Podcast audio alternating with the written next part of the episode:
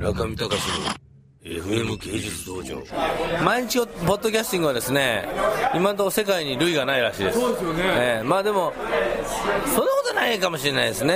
いやでも聞いたことないです。うん聞いたことないんですけどまあ誰かやってると思いますけど。どこまで続けられるかそうです。だからそのディレクターの武藤ちゃんが言うように言うには村上さん死ぬまでやれと もしくはポッドキャスティングが生き延びるまでやれと。なるほど、すごいまあやりましょう頑張りますよ。本当にねこのウェイトレスの方はなんかこう可愛らしくてね。本当にこう新潟出身の美人っていう感じですね。まあなんかねアメリカで言えばオハイオ州から来た街で、まあ、チアガールでもやっててですね。まあなんかアメリカンフットボールの選手といい仲になってしかしなんかそのフットボールの選手がコカインを一回吸引してですねそれでなんかあの車で事故を起こしそうになってもう嫌だと。でパフとそれで我我に帰るとですねこんな村みたいなとこなんかオラ嫌だと。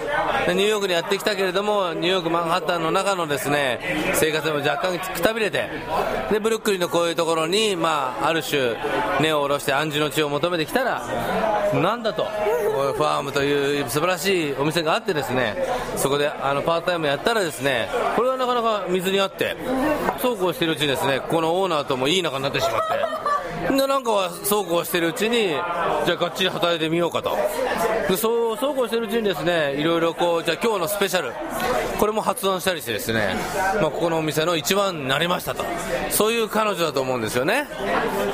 まあ、若干まだ26歳ぐらいの、えー若い女性ですけれども、まあ、そのですね18歳でオクラホマ州から出てきたこの8年間に、まあ、経てきたまあ歴史はもう数限りなく、まあ、男性も7人ぐらい振り返ってみればいたかと、まあ、そういうストーリーが垣間見える美しい女性。もう遠山さんが受けに受けてますけれども。遠山さんが辿ってきた人生と被ってんじゃないかというですね、うなずいてますけれども。長野の田舎から出てきました。あ長野の田舎から。長野どこでしたっけ？長野長野の飯田市の近くです。あー全然わかりません。わかりません。ね。すごい受けてましたね。的を得てるなねえ。まさにその通りだと思やっぱニューヨークに来たらそのね美人コンペティションにはちょっと負けつつ。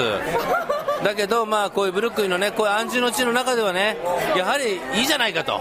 可愛らしいよ君はということでね。君の美しさを知ってるのは僕だけだよみたいなね。四十絡みのおっさんに騙されて。でも俺は騙してないんだ。 True love だよということでですね、まあ、本当かなと思い思いながらもう働く今日この頃と。ね。で朝から晩まで働かされてでもそれああサンキューサンキューね。まあまあよくあるラブストーリーね。ラブストーリーですよ。中見隆の FM 芸術道場